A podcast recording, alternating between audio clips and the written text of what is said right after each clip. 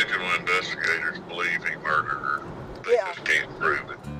It's my first initial call to the private investigator working on my dad's case. My wife jumps up from the table and says, Oh my God, who is this man coming in the backyard? I divorced him because I couldn't trust him at all. He lied to me at the very beginning. He was living two separate lives. In the water about 30, 50 yards away and identified it as it was a person.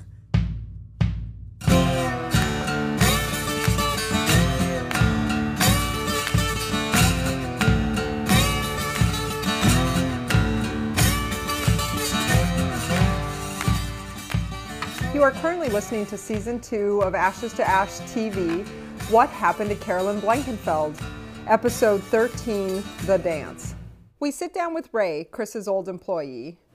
there was a, a young lady that, again, Carolyn's big heart, took someone in that didn't have a place to live for two weeks. Okay. She, Carolyn actually told this girl, and this was about a year and a half ago, maybe two years ago, that if anything ever happened to her, that Chris did it. Make sure you go to the police with this information. Wow. And and she told you this just at some other point, this young lady? Yes. She told you it after Carolyn had passed. Or did she tell you it before? No, she told me after Carolyn had passed, and she actually told me before too. Oh, okay. She was like basically like, remember I said that. Right. hmm Did you do you know if she ever went to the cops? Or you don't know? No, I know she didn't. Do you think there's a reason? Do you think she was scared or? Yes. So we've obviously been speaking to a lot of people that Carolyn knew, but one person that we had been really trying to talk to was one of her very good friends. And we thought it would be amazing if she had a close female friend that she kind of confided in and spoke to. We really wanted to speak to that person to help them fill us in on who Carolyn was, but then to also tell us what their thoughts were on Carolyn's death. And we were able to find that with Lynn, who was very good friends with Carolyn and for a very long time. And they actually lived almost across the street from Chris and Carolyn when they lived in Colorado Springs. So when we finally got in touch with her, we were really excited that she was on board to be interviewed. So we went out to Colorado and met up with her. This is Lynn, one of Carolyn's close friends. Thank you for meeting with us Yeah, of course. all the way up to Colorado to see you. I'm glad Um, you could make it. Yeah, me too. So, what can you take us all the way back to when you met Carolyn? Oh, yeah. Um, Carolyn was one of my very first dental patients in Colorado Springs. Okay. So I was working for a doctor over here on Garden of the Gods, and she came in, and I, I remember her because she's unforgettable. And she was dressed in biker gear. She had some blue jeans on. She had a chain in her wallet and her biker boots and bright red lipstick. And my dentist kept saying, Well, you just moved here. You don't know anybody. Carolyn rides motorcycles. You ride motorcycles. Why don't you guys get together sometime? She practically forced her phone number on me. You know, she's like, "Here, here, take it, take it." And I was like, "Okay." And I was like, oh, "Should I call her?" And Well, then I kept seeing her at the office over and over, and you know, it just happened to be she was bringing the kids in and getting their checkups, and then the ortho extractions, and it was just one visit after another after another, and I told her my bike needed an oil change. And I said, Do you know any garage mechanics? Because I really don't want to take it to the Harley shop. They'll rip you off, charge too much. And she says, Oh, yeah, yeah, my husband will change the oil in your bike. I said, oh, Really? She goes, Oh, yeah, just come on over to the house. We live real close. And oh, she goes, Just bring a six pack of beer. You and I'll sit and drink and watch him work.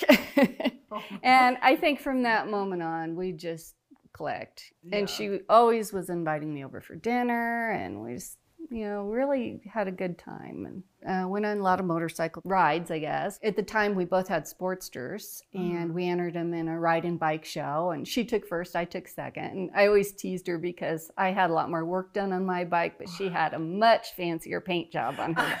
So it was all about the eye appeal. We just clicked over the bikes instantly. And she taught herself how to ride. She used to get on that bike and go around the block and come back, up the block and come back. and, and then, you know, I saw her confidence grow the mm. longer I knew her. So So would you guys you say you guys were pretty close friends or best friends to while she lived here or I say we were very close because you know I was at their house almost every night for dinner. I just moved here from Wyoming. I didn't know anybody. Mm. She she had a sense about her. Mm. Yeah, as a matter of fact, that um, picture I have of her up on my refrigerator there.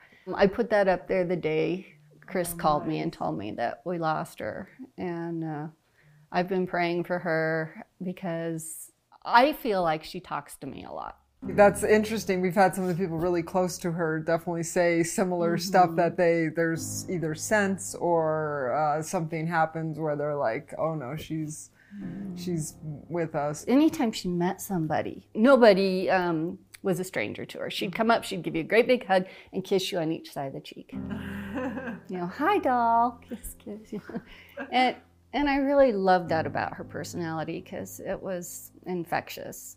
Yeah, she does. Um, from what people how they describe, her, she does seem to be this very free spirit and very friendly and approachable. and intelligent. She could talk to you uh, about any subject. So, how long had you guys lived across the street before they moved?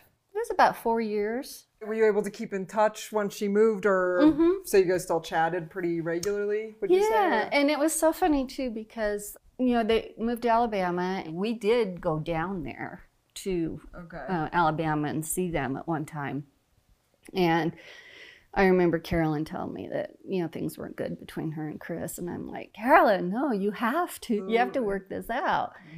You know, you, you guys, you're soulmates. You, it's Chris and Carolyn for Pete's sakes. So, just a quick update for everybody. We have started season three. So, those episodes will start releasing in April. And next week, we will be releasing the preview for season three.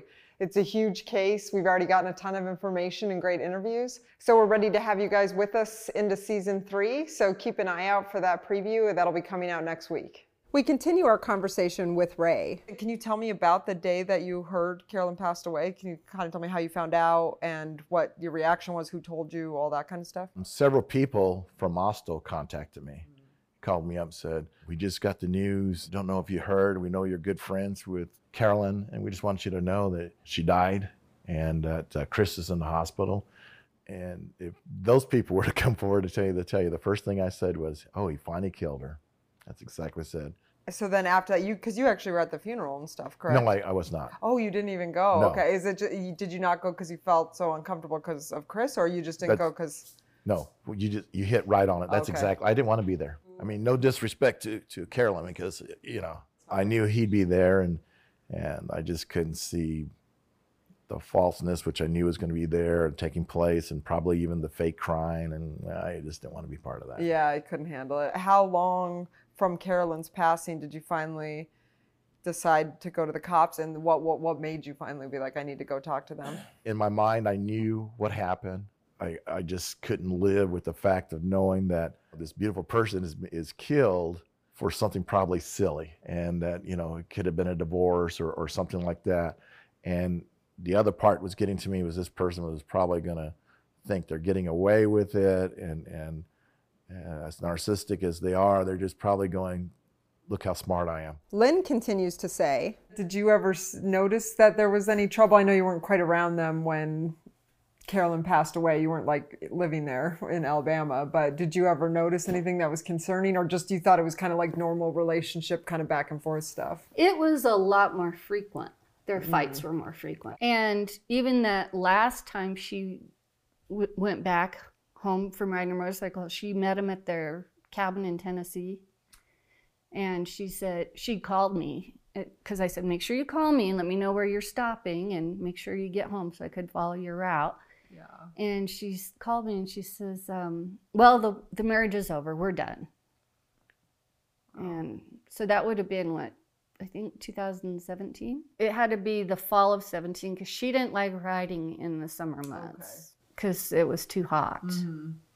When she said it was over and then they continued on, you did you just kind of interpret it as their normal kind of back and forth dance, or No, because she told me. She'd text me. She's told me. She says, I don't care what he says. I'm not giving up my life. I've worked hard for it. Mm-hmm. I like the way my life is. I like my house. I like my dogs. I like the way I live. And she said, There's no reason for me to give that up just because he wants a divorce. So your opinion of what she was saying was basically is he was kind of initiating the divorce idea, and she was like, uh, "I want my life still." Also, just a reminder to everyone if you can subscribe, please do. If you do subscribe, you get to see episodes early, discounted merchandise, you get to see uncut interviews, and you also get to be part of the private Facebook subscriber group.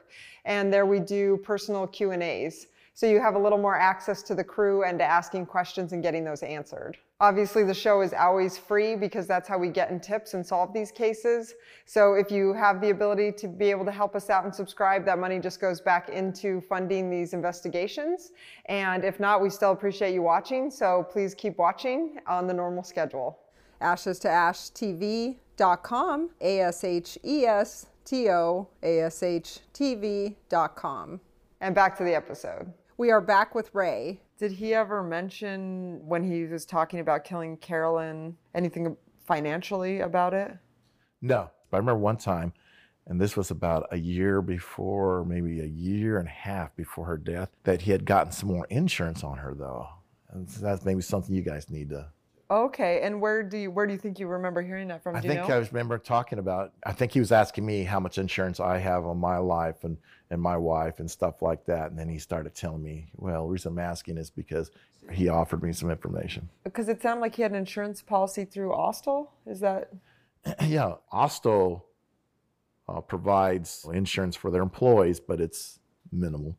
And then you have the option of having a lot more, uh, and there are different types of policies. did he ever talk about him and Carolyn being in any sort of debt? I know that they were getting tight with money for a while when they had three homes. And then he sold the home in Daphne. And he said that that was kind of his saving grace type of thing. In my own mind, it couldn't have been too bad because they also got the home in Georgia, too. In fact, the last thing I heard was they, and, and again, you may, may or may not know that Carolyn and him had separated or broken up, and she was living in the mountain home in Georgia. And that's what you know we had heard. And the next thing i know is when i get the news that she's dead. So Yeah. there's you know it's like I, I don't have the gap between there but it was a surprise. Oh yeah, no, I had heard she was in and out of that other home for a period of time, or was going up and staying and then coming back. So you know the, the only thing else is that when she was there you know he also at the same time is, is weird he wants to get rid of her but he's highly jealous of her too. I mean we're talking almost scary jealous and controlling. I remember one time he gave me his phone to do something with and i noticed he had a tracker on there with her. And you know i kind of made a smarky remark about it and his he had to come back and and he was you could tell that i wasn't supposed to see it. And then uh, at work in his office he had access to all the security cameras. And then she worked there for a while delivering safety equipment for a, a magnus glove company. And so she had a little tour in all the buildings because there's quite a few buildings there dropping gloves off. And the moment she arrived you know he would start putting a camera on her and he would start looking at people who are talking to her and stuff like that and pretty weird. And i remember many times i'd stop and talk to her and i said well i'm going to get yelled at here soon for talking to you so and she just go oh and she'd tell me you just tell him to butt off or something like that you know it's how she is really aloof. So do you you think she kind of knew he was checking in on her on the cameras? i don't know if she did or not. I remember one time i did actually tell her i said you know we're on camera right now he's watching us and i don't know if she believed me or not Do you think that the tracker app that he had on the phone? Do you think that Carolyn knew about that, or you have no idea? i have no idea when your guys' relationship kind of started to fade away because you kind of started keeping a distance from him, did you feel like he was as open with you or said as much as many times like I'm going to kill Carolyn around you? oh yes Yeah, so it Oh, didn't yeah. make any difference. It didn't make a difference. Two things to answer that. One, he was an open book. Mm-hmm. And there are others that the same thing he shared with me about wanting to take Carolyn out of his life. I assure you he's told others. We just don't know because he's he's just that type of a person. Like I said, that that one person who he just met for the first time ever, he said it. Well, there's others. And the other thing is, in his mind, he still thought that he could manipulate me into a friendship and that I was still one of his buddies and mm-hmm. and so forth. So he didn't have any guarding. He was not any less cautious or more cautious. Excuse me. So no, He was very open. When he obviously talked about killing her as much, did he talk about divorcing her ever, or was that always kind of that extreme? No, actually, I brought it up a couple times. He never brought it up because I would ask him. I said, "Well, why? Why you giving it this much thought?" I said, "Why would you take a chance of getting caught and going to jail?" He'd always say, "Nope, nope." He goes, "I'm not going to lose everything. I'm just, it's not worth losing everything." He says, "If I have to, it'd be murder suicide before I do that." So Gosh, I can't believe the conversations were that in depth. It wasn't. It doesn't even seem like in passing conversations. no, no, there's they were that much in depth. Did you ever think he would do it? Or Oh yeah, I knew he would. really? Yes, I mean, uh, somebody again going back to what I think I said earlier. You don't spend, you don't say it that many times and not either talk yourself into it, or you're not, you're really planning on doing it. I mean, especially it's not like he's yelling at saying, "I'm going to kill her." He's calmly talking like you and I are talking right now. If I can find a way, I'm telling you, if I can find a way, I'm going to get rid of her, and if uh, you know, no one's going to find out, no one's going to know. Do you hold any bitterness to how things went down at Austal that you were let go? I mean, there was there, was there any like excess anger or uh, frustration on your part, or was it kind of your average? I mean, I know you were terminated, so it's yeah, it like was no. terminated. It's a you know, it was it wasn't a happy, joyous event, but at the same time, the information that I'm sharing has nothing to do with that. It has to do with the fact that this individual uh, has said that. It's it was bothersome then, and it's bothersome now, and it has nothing to do with the employment aspect of it. Lynn continues to explain. The the strange thing about this whole deal is I knew Carolyn died before Chris called me. So I was at work and I got this that uh, Facebook Messenger and it was a reporter. And I think he was from Alabama. Now, uh, I thought maybe Pensacola, but I'm pretty sure it was Alabama. And I saw the phone number and I was like, I, so I uh, I would have just deleted it, but then I th- I was kind of tipped, you know, Carolyn's in Alabama, Yeah. And it was this reporter who left a voicemail that said, "I'm so sorry for your loss," and I was like, "What?" And he didn't say anything else. I'm so sorry for your loss. Would you please call me? I'd like to speak with you. I was just like, what's going on? Carolyn is the only person in Alabama I know. So I got online and I Googled what was going on. And there it was woman dies in Perdido Bay. I was like, oh my gosh. And then it said woman was identified as Carolyn Blankenfeld. And I was like, what in the world's going on? And I said, well, I, so I called the reporter back. Um, and I said, you know, I really don't want to answer any of your questions until I talk to Chris. He goes, Well, if you change your mind, I, I want you to do a, a FaceTime appearance on the news tomorrow morning. Well, you know, the difference between Colorado time and Alabama time, and, and I wouldn't have done it anyways, but he was blowing up my phone all morning at work. I can't fathom one of my good friends all of a sudden pulling up an article that they were deceased. What was that? What was that like to find out that way? It was the wrong way. it just it gives you this terrible pit in your stomach. Mm. You know, it just makes your heart hurt. And I just couldn't believe it. I, I was I just stared at my phone going, I cannot believe what I'm reading. And I know that they were Carolyn liked the boat. She was excited about it and I had always teased Chris, you buy a boat and I'm coming back. I promise, you know, I want to ride on your boat and At that point, after looking up the article and talking to the reporter, is it you who initiated the first call with Chris then? No, I was just waiting for him because I thought, oh my gosh, you know, he's probably grief stricken. You know, I was just trying to give him some privacy. You know, the last thing he needs is people blowing up his phone going, what's going on? And it was, I don't know, at least a week. And he called, and I was standing right there. I remember that. And he said, Well, Lynn, I've got some bad news for you. I said, Chris, I already know. He goes, You know? His tone just changed instantly. You know? I said, Yeah, I know. And I said, I, A reporter called me. He goes, Well, how did they find that out? I said, I honestly don't know. So the only thing I can think of is he scavenged her Facebook account. Have, right? Or he had her cell phone. Did anybody know how her cell phone was recovered or anything? Because somebody knew Carol and I were communicating about Chris. Okay, so that's what's interesting. So when the cops, there were two cell phones on the boat, but the one, it was just a phone that, it was an old phone that they played music on. So the cops never got her cell phone. So Chris, after Carolyn passed away, had access to her cell phone and never handed it over to the cops. So the police have never seen her actual cell phone. Interesting, because I thought, how in the world would this reporter know who I was? So that actually is really interesting if he had her phone and had gone through anything. So had you guys had like personal text conversations about the state of their marriage and stuff? And I think, you know, just the way to get back to what he, how he told me, and he said, um, I'm sorry, Lynn, but I'm sorry I killed your friend. And it was very matter of fact.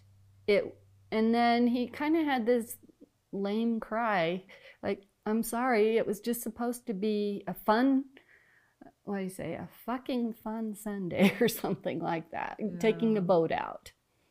And that's what it was.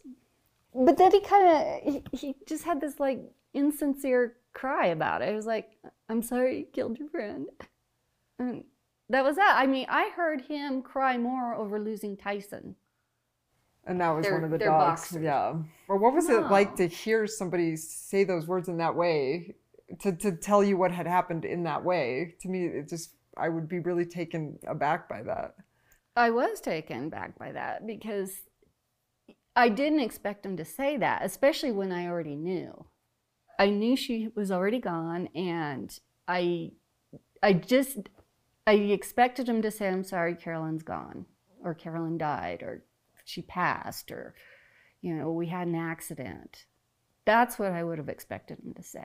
I have not lost someone in that way, but I feel, I don't feel like I would, if I was trying to save their lives for hours, I don't think I would say I killed them. I think I would feel much the opposite that I did everything I could to save them, you know, and just couldn't physically do it for whatever reason. Just seems like a very strange way to relay that information. Yeah. And that's when I asked him what happened. And he just said she jumped in the water to cool off and she got caught in a tide. And she said, Chris, help me. And I jumped in after her and I looked up and the boat was gone.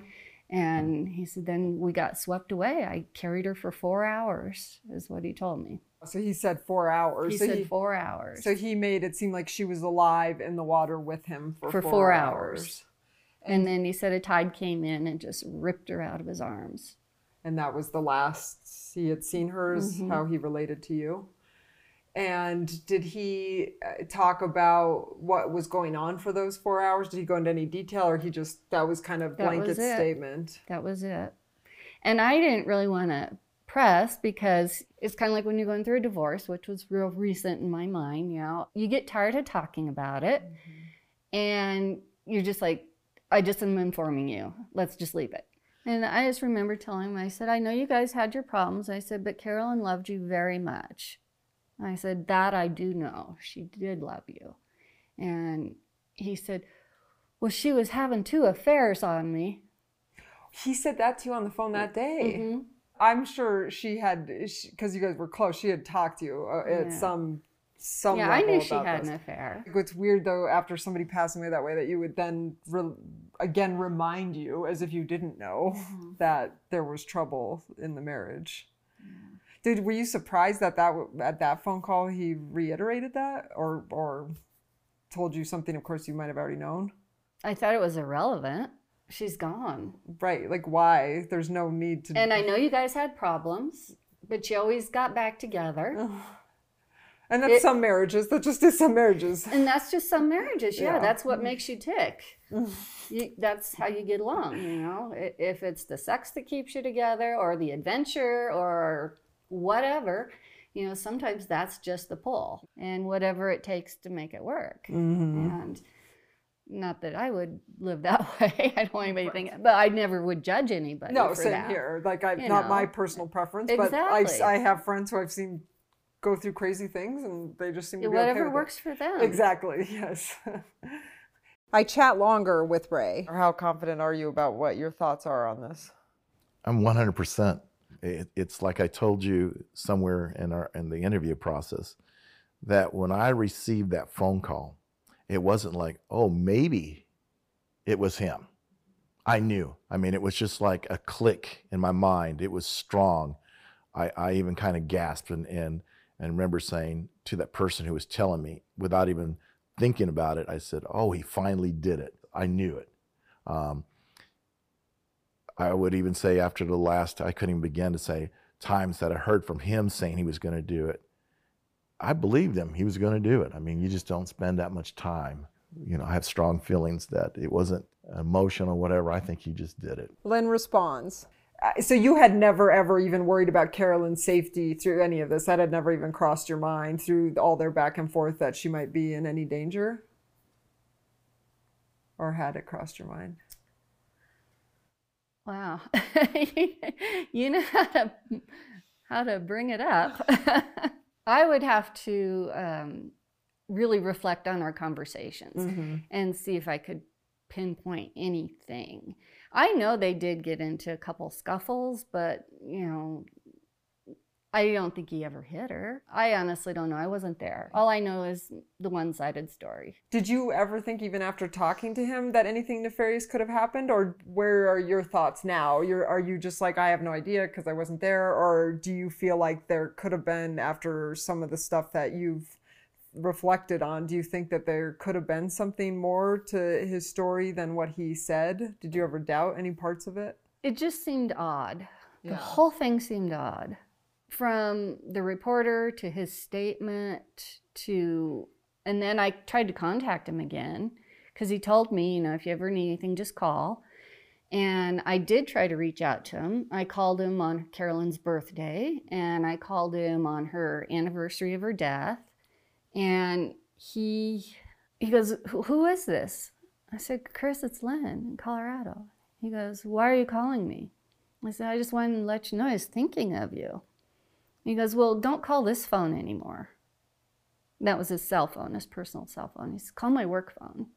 He goes, "Because I never have this phone on me." And that was on her birthday, you think? That was on her birthday. Uh, and then did you ever, after her birthday, ever try to contact him again on his work line? On the anniversary of her death. Okay. And I, it didn't go through. It just went to voicemail. Well, and did you leave a message at that point? No, you just. I I thought, you know, I should just let this go. He knows what day it is. Mm-hmm. He doesn't need to be reminded, and he would recognize it's a Colorado number. He could he could say hi. Did you ever put any thought into why he said, don't call my personal cell phone? Or you just didn't even really think about it? I did because I thought that was so strange. Because when he told me about her death, he said you can call me anytime. and then even when you talked to him on her birthday, was it a comfortable, like normal conversation, or was it more kind of rushed, like trying to get you off the phone? Get me off the phone, yeah. When he originally called about Carolyn's pa- passing away, was there anything else on that phone conversation that stood out, or those were kind of the main things you talked about? Her passing away, and then her him reminding you that she had been unfaithful. And then the reporter. Yeah. "Oh, how'd you know? And he didn't seem to know at all why the reporter called you. Mm-mm. Yeah, and I think it's interesting that Chris told you that they were in the water for four hours because the last text Chris sent is sent at 4:15 on the boat, and that was a picture of him and Carolyn. So she obviously, according to that timeline, would have still been alive. And then he comes out of the water at 7:05 at a place on Ono Island.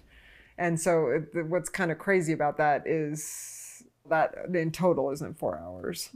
It's just interesting because the different level of stories. Have you been boating out there? Yes. Have you ever seen anyone swimming in the middle of the bay without like a sport going on, meaning like jet skiing or parasailing? Nope.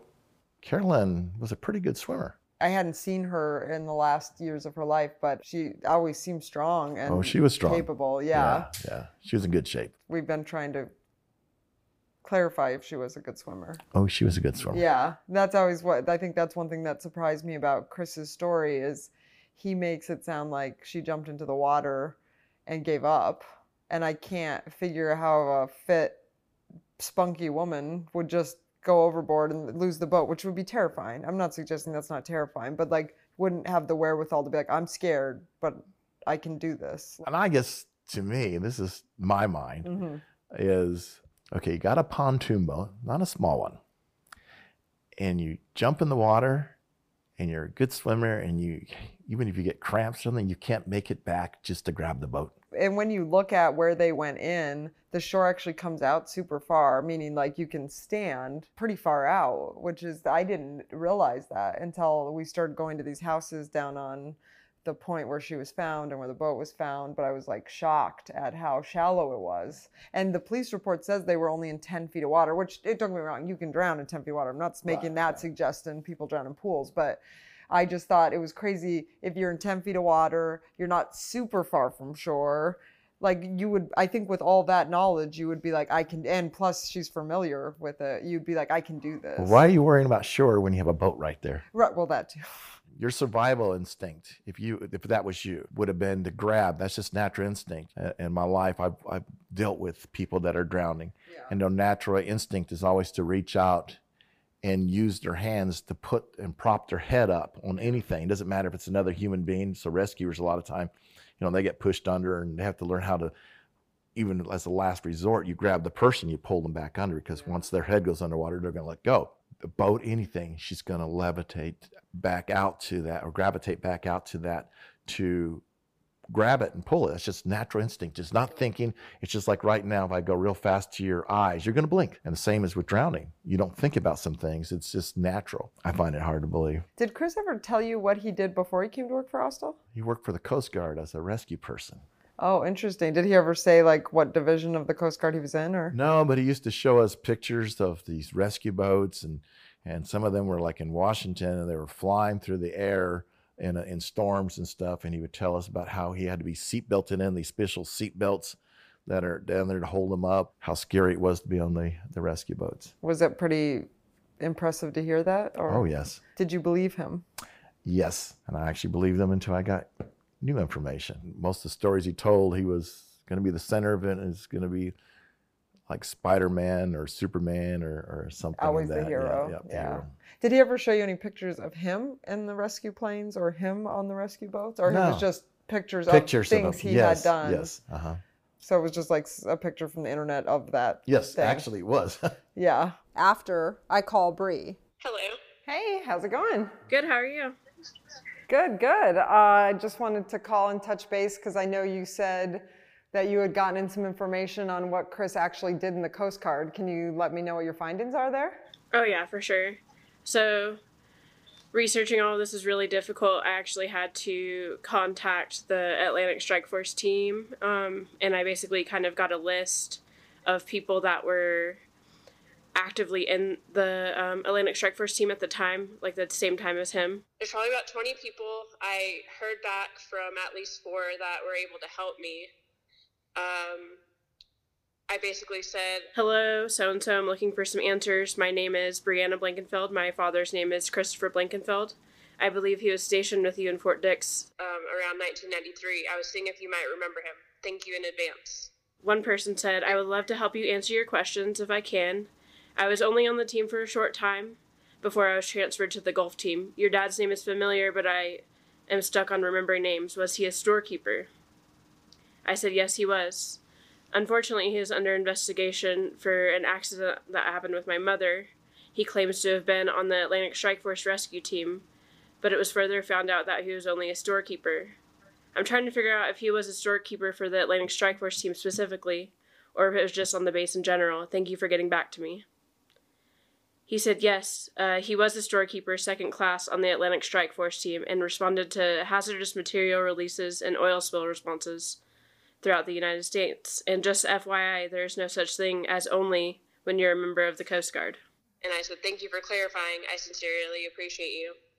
And then uh, the other people, do you remember him uh, as a storekeeper? Uh, they didn't say that he went out with them on rescue missions or anything. They just said he basically stayed back at the base and worked at a desk. Okay, so let me just get this straight. So kind of what you're saying is it sounds like for sure he was stationed at Fort Dix with the Atlantic Strike Force, but it sounds like he was just doing shopkeeping, which is basically what you think like buying materials like a purchaser for them or Uh, yes, that's what it sounds like. Um, one person said that this, the Coast Guard had a small unit at Fort Dix, and they were like a 35 person unit. So all of them had their own duties while on the base, and his duty was the storekeeper. So he was the only storekeeper, maybe one of two there at the time, and he only performed uh, materials handling, order keeping, and a shit ton of paperwork and filing duties and stuff like that. Okay, so it doesn't sound like he was going out on aggressive search and rescue missions. Not that that doesn't mean they wouldn't teach you how to do rescues, especially in the beginning during the more the boot camp phase of being in the Coast Guard. But it does sound like he kind of was overstating what he was doing there. Oh, correct. Yes. Okay, so he just kind of overstated how much he did and what that meant exactly. Uh, correct. Okay. So, all right, well, that's so that's good to know. So, I mean, I just think it's really crazy that you'd have even a, a shopkeep at the Atlantic Strike Force and not they don't have some knowledge of rescue and safety to the point where you would have an accident in the water to the likes of which he did. Correct. Yeah, that's really concerning. Yeah. Okay. All right. Well, yeah. No. Nice job. We'll uh, we'll post the findings minus obviously the people's names, just because they kind of seem like they didn't want to be involved. So we'll just kind of post what they said about it, so that people understand what he was in the Coast Guard and what that meant. I also love how the guy corrected you. I also want to make a point to say we think being in the Coast Guard's amazing, regardless of what job you do. So Oh, when yeah, when when only was said, we were just trying to figure out what the position was, not downgrading that. We think even a shopkeep in the Coast Guard is impressive because being in the Coast Guard is impressive at all if you're willing to do that. So I just want to make it really clear that we don't have any negative feelings about people in the Coast Guard at any position. We think that they're all, you know, amazing, and the fact that they do those jobs is really cool. Oh, yeah. Yeah, because sure. I know I don't think I'd ever be that brave. So I think anyone who does it, that's why I'm surprised he had felt like he had to overstate it because it was already amazing that he was in the Coast Guard, no matter what he was doing. We then continue our conversation with Lynn. Well, I know at one point something transpired in their marriage because she had lost a bunch of weight.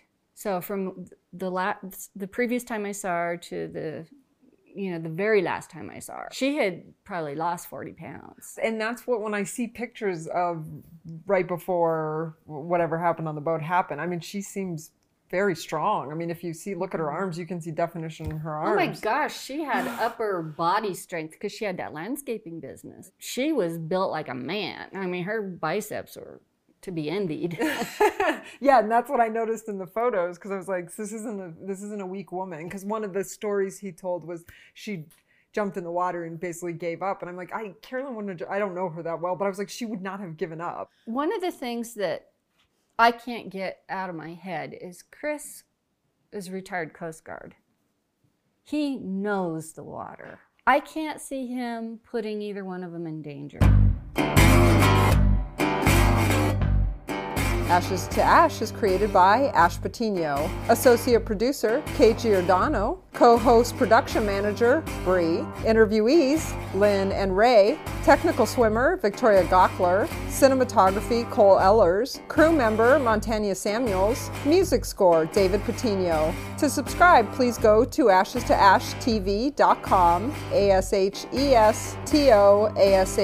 tv.com. If you know of any illegal activity involving this case, please reach out to your local law enforcement. If you would like to give a tip or information, please email me at ashland57 at gmail.com. A-S-H-L-A-N-D 57 at gmail.com. To follow us on Facebook, please go to Ashes to Ash True Crime. On YouTube, Instagram, or Twitter at Ashes to Ash TV.